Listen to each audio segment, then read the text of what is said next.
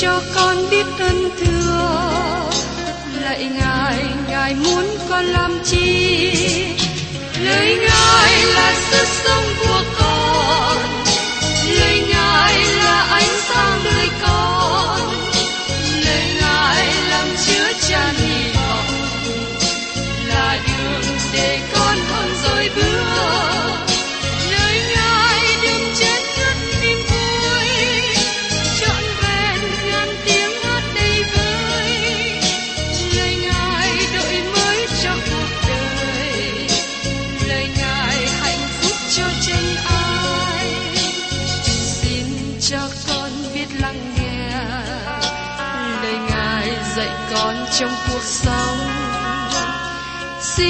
cho con biết lắng nghe.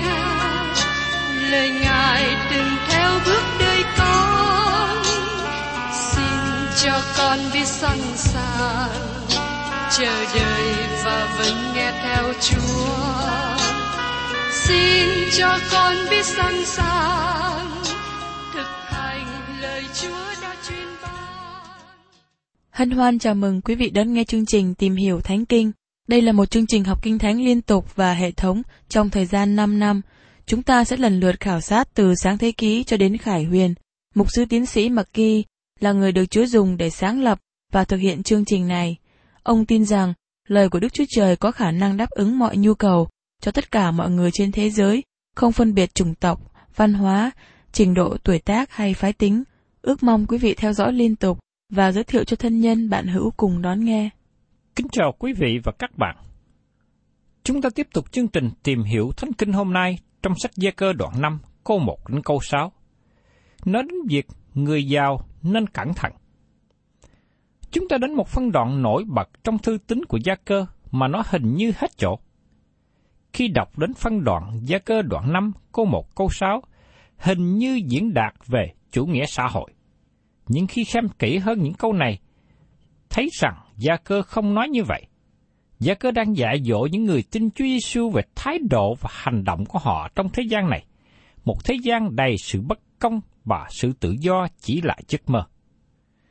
Thế giới La Mã trong thời của Gia Cơ không giống như thế giới hiện nay mà chúng ta đang sống. Lề lối sống hoàn toàn khác biệt. Không có giới trung lưu trong thời kỳ của Gia Cơ. Có hai hạng người, người giàu rất giàu và có hạng người nghèo rất nghèo. Hầu hết cơ đốc nhân, những người trong thời bấy giờ là những người nghèo hay là những người nô lệ.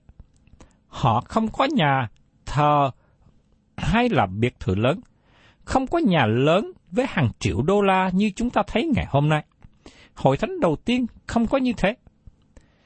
Khi chúng ta đến với phân đoạn kinh thánh này, chúng ta cần hiểu rằng gia cơ không kết án người giàu.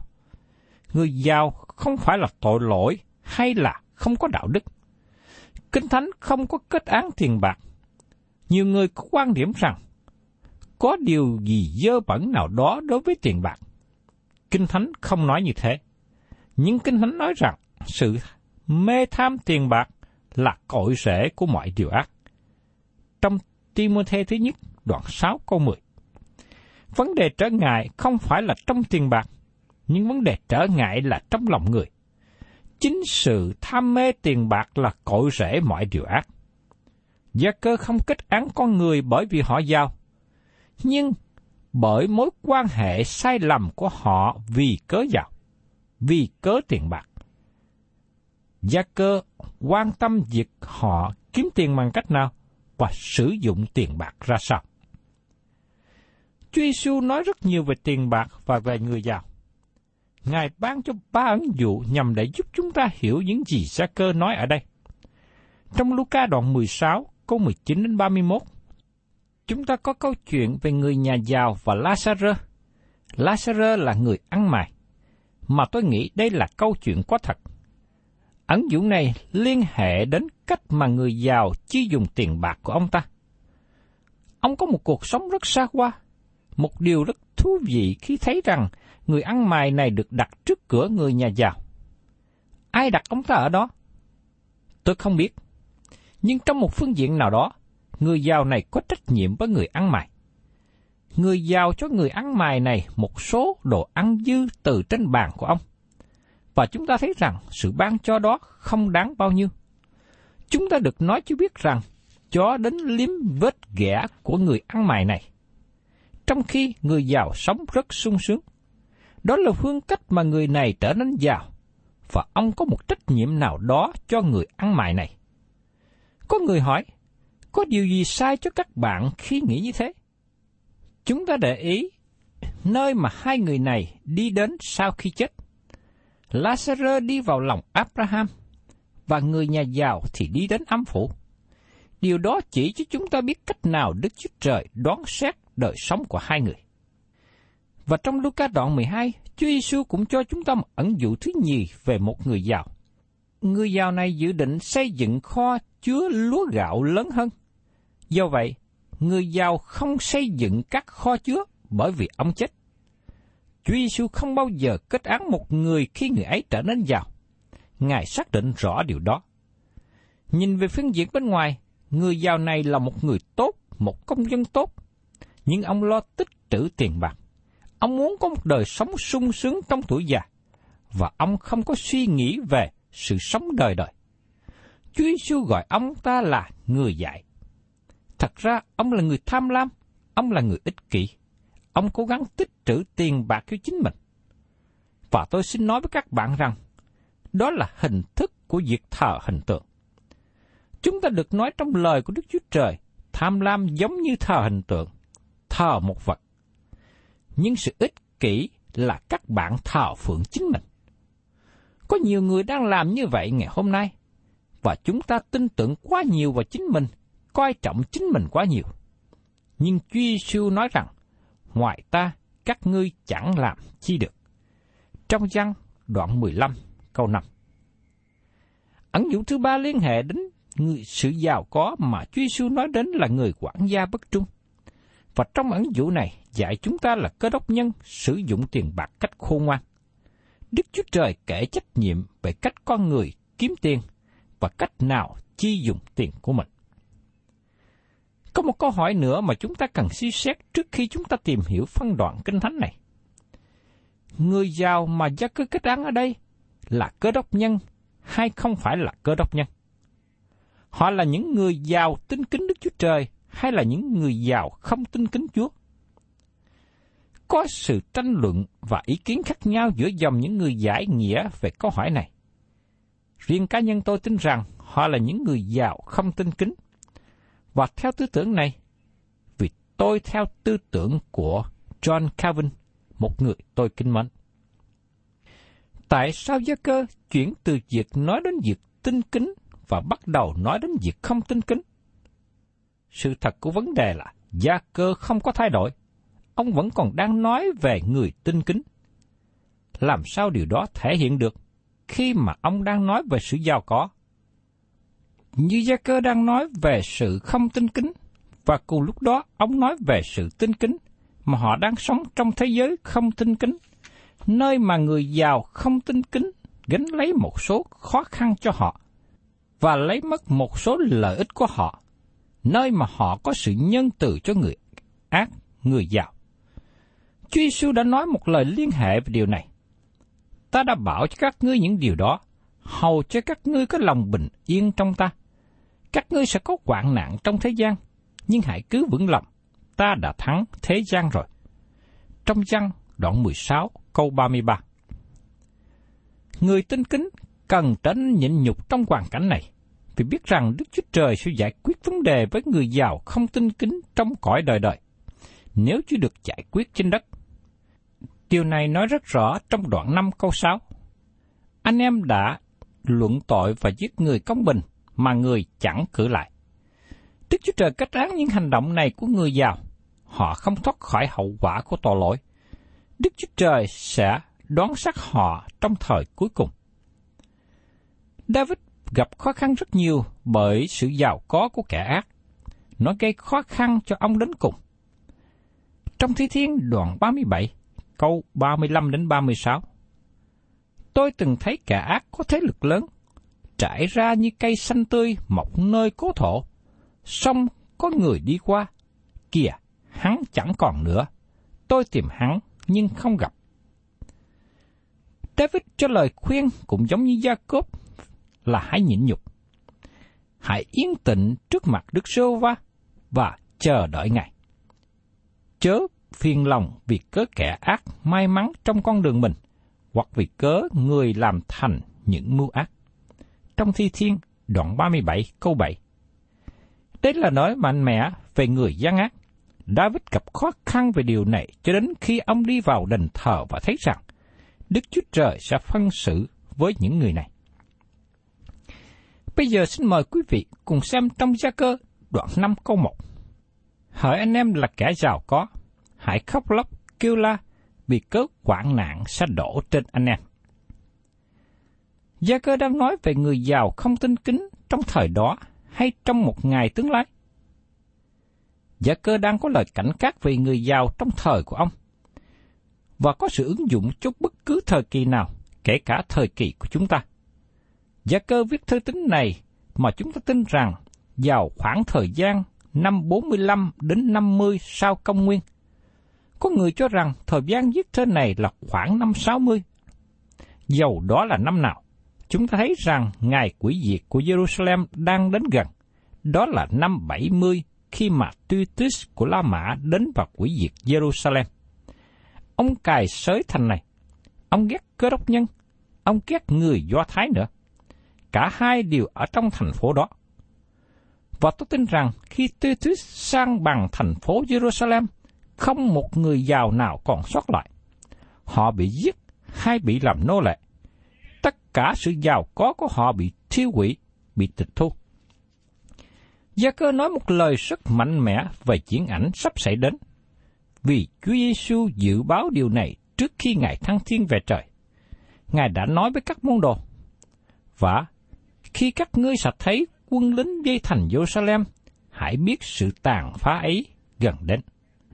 Trong Luca đoạn 21 có 20, điều đó được ứng nghiệm vào năm 70 sau công nguyên.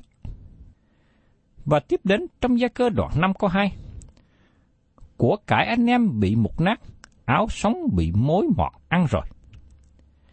Trong diễn ảnh về sự đến của Đấng Christ, họ được cảnh giác rằng tất cả những sự giàu sang trong thế gian sẽ đi đến chỗ hư không. Rõ ràng điều này không có sự cảm kích nào cho một người giàu có không tin kính trong thời đó, cũng như không có sự cảm kích nào trong thời hôm nay. Do vậy, người giàu biết rằng tương lai của họ không chắc chắn cũng giống như nhiều người không nhận thức được điều đó hôm nay. Có nhiều nguy hiểm thình lình xảy ra. Tai nạn, xe đụng, thiên tai hạn hán, kinh tế khủng hoảng. Đó là những điều xảy ra từ ngày con người khởi sự đúc tiền. Luôn có những năm tốt và có những năm không tốt.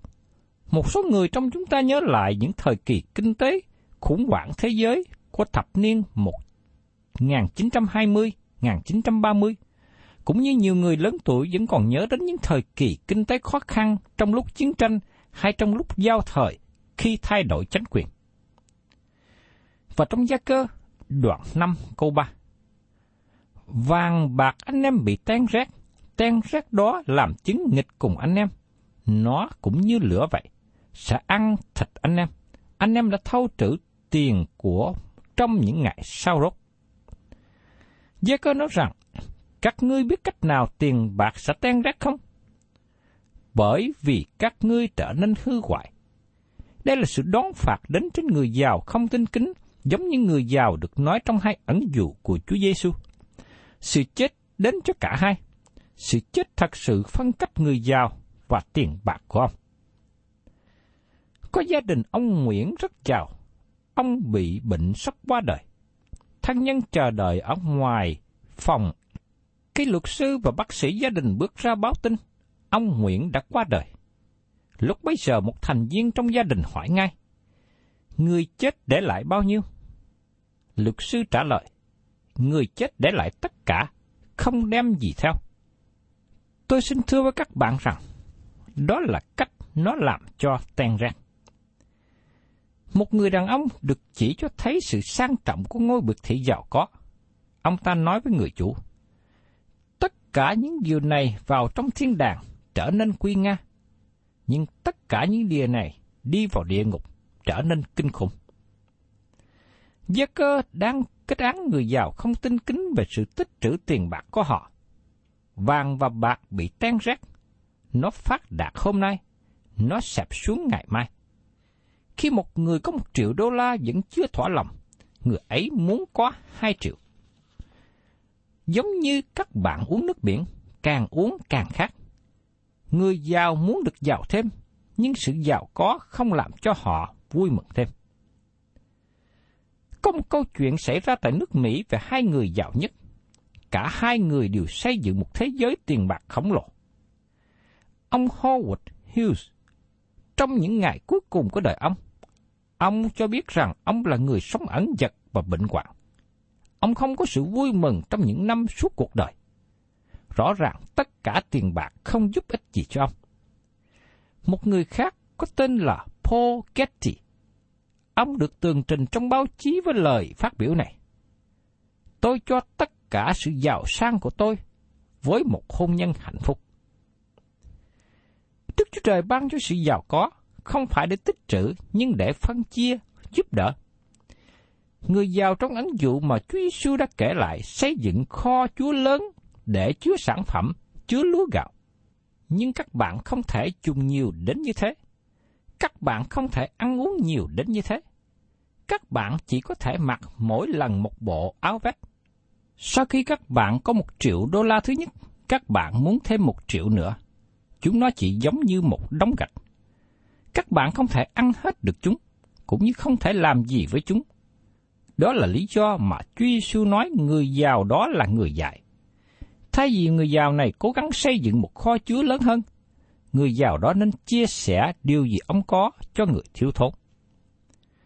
Tôi biết có một người làm nông trại là cơ đốc nhân, ông sống trong một khu vực trồng rất nhiều trái cây. Ông nói với tôi rằng, ông ở trong một tổ chức của những người làm nông trại và họ kêu gọi ông ta đổ bỏ trái cây để tiếp tục giữ giá thị trường. Và ông nói rằng, có hàng tấn trái cây bị thiêu hủy, trong khi đó có nhiều người đang cần trái cây này để ăn. Gia cơ nói rằng, sự giàu có là để phân chia, chứ không phải để tích trữ. Có một người làm nông trại và người này muốn làm dinh hiển về sự hiểu biết của ông. Ông viết thư cho tờ báo địa phương. Ông nói rằng, Thưa ông, tôi muốn kể lại về những kinh nghiệm trong đồng ruộng của tôi. Tôi gieo nó vào ngày Chủ nhật. Tôi trồng nó vào ngày Chủ nhật. Tôi tưới nó vào ngày Chủ nhật tôi gặt nó vào ngày Chủ nhật. Tôi vận chuyển nó vào kho của tôi vào ngày Chủ nhật. Kết quả là tôi có nhiều lúa gạo hơn những người láng giềng của tôi có trong tháng 10 này. Chủ tờ bút báo này cũng không phải là người có đạo, nhưng ông cho đăng lá thư này và phía dưới ông viết thêm. Đức Chúa Trời không luôn giải quyết vấn đề của Ngài vào tháng 10. Xin các bạn biết điều này. Đức Chúa Trời có một cõi đời đời ở phía trước Ngài. Và tiếp đến trong gia cơ, đoạn 5 câu 4. Kia, tiền công con gặt guộn anh em mà anh em đã ăn gian, nó kêu quang và tiếng kêu của con gặt đã thấu đến tai của các cơ binh. Gia cơ kết án người giàu không tin kính về cách họ tích trữ tài sản và cách họ làm ra tiền một cách không ngay thật họ bóc lột người nghèo để trở nên giàu. Trong ẩn dụ về người giàu, người giàu để rơi bánh dụng từ bàn, rơi xuống cho người ăn mày. Có sứ điệp gì trong điều này? Người ăn mày này được đặt trước cổng người nhà giàu, bởi vì người giàu có trách nhiệm với ông. Trong Thi Thiên đoạn 22 có 27, người giàu quản hạt kẻ nghèo kẻ nào mượn là tôi tớ của kẻ cho mượn. Đức Chúa Trời kết án những người giàu không tin kính là những người tạo ra đồng tiền bằng phương cách không ngay thật, đặc biệt là họ đàn áp con cái Đức Chúa Trời. Có thể Đức Chúa Trời không làm gì ngay bây giờ, nhưng Ngài sẽ đón xét họ trong tương lai. Nếu một người trở nên giàu có bằng cách đạp trên đầu người khác, Đức Chúa Trời sẽ đón xét họ. Đây là lời cảnh giác cho người giàu, cho những ai bóc lột công sức người nghèo. Đức Chúa Trời sẽ đoán xét phương cách mà con người làm nên tiền bạc và phương cách họ xài tiền bạc. Và tiếp đến trong gia cơ, đoạn 5 câu 5. Anh em đã sống, ăn, uống vui sướng và xa xỉ. Anh em đã làm cho lòng mình no nê trong ngày chém giết. Người giao dùng tiền bạc cách tội lỗi. Tôi xin trích dẫn lời châm ngôn. Đoạn 18, câu 11. Tài vật người giao ấy là cái thành kiên cố của người. Trong ý tưởng người cho nó như một bức tường cao. Và trong châm ngôn đoạn 28 câu 11 nói tiếp, Người giao tự nghĩ mình là khôn ngoan, nhưng kẻ nghèo có sự thông sáng dò xét người. Đây là hình ảnh về hai người giàu không tin kính mà Chúa Giêsu đã nói. Cả hai đều sống cách sung sướng. Một người luôn dồn chứa đầy của bây giờ để sống sung sướng trong lúc già. Còn người giàu kia thì sống sung sướng bây giờ, trong khi để người ăn mài ở ngoài cửa nhà của ông. Nếu các bạn quyết định sống cách sung sướng trong đời này mà thôi, các bạn cứ sống sung sướng. Nhưng Đức Chúa Trời nói rằng, các bạn là người dạy. Và trong gia cơ đoạn 5 câu 6, anh em đã luận tội, đã giết người công bình, mà người chẳng cự lại. Ngày nay người giàu hình như thoát khỏi sự đón phạt và tội lỗi hình như thoát khỏi hình phạt. Đó là điều gây xáo trộn tâm tư của David. Ông nói rằng, họ lớn lên như cây xanh tươi và không ngừng phát triển. Còn nếu tôi làm điều gì sai phạm, tôi bị hình phạt về điều đó. Đức Chúa Trời sẽ đem tôi đến nơi sửa phạt. Nhưng vua Babylon cứ tiếp tục thành dưỡng và không có điều gì xảy đến cho ông. Thật sự Đức Chúa Trời sẽ đón phạt người làm ác. Có thể chưa chưa đón phạt ngay bây giờ, nhưng sự cuối cùng của họ sẽ đến cho họ thật là kinh khiếp. Người giàu không đem đến sự vui vẻ cho nhân loại. Tại đây cũng có một bài học cho người giàu là cơ đốc nhân. Hiện nay tiền bạc mà quý vị để trong ngân hàng là bao nhiêu? Quý vị để tiền trong tủ sắt bao nhiêu? Các bạn có bằng lòng đem cho Chúa xem số tiền đó không? Xin quý vị hãy xem xét chính mình, làm ra đồng tiền và trở nên giàu có một cách chân thật hay bằng cách gian dối. Trong trong ngôn đoạn 30 câu 8 nói rằng, Xin gian xa khỏi tôi sự lường gạt và lời dối trá, chớ cho tôi nghèo khổ hoặc giàu sang, hãy nuôi tôi đủ vật thực cần dùng. Tôi cảm ơn Chúa vì tôi không phải là người giàu hay người nghèo.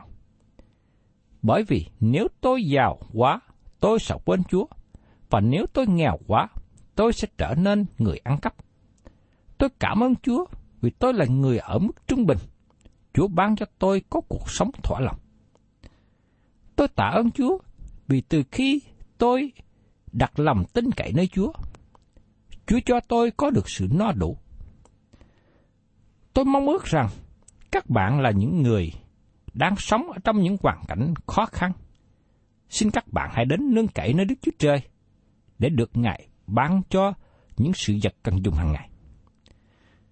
Nhưng đối với các bạn nào là những người đang sống trong sự giàu có, xin Chúa cho quý vị hãy biết dùng sự giàu có của mình một cách phải lẽ để làm vinh hiển danh Ngài. Thân chào tạm biệt quý vị và xin hẹn tái ngộ cùng quý vị trong chương trình tìm hiểu Thánh Kinh kỳ sau.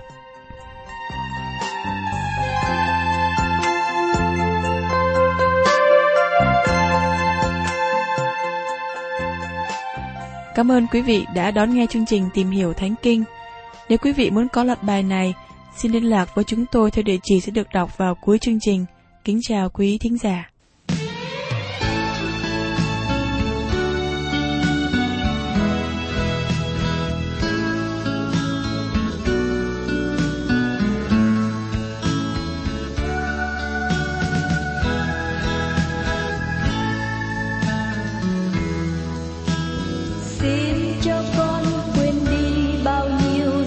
Xuân ngày buồn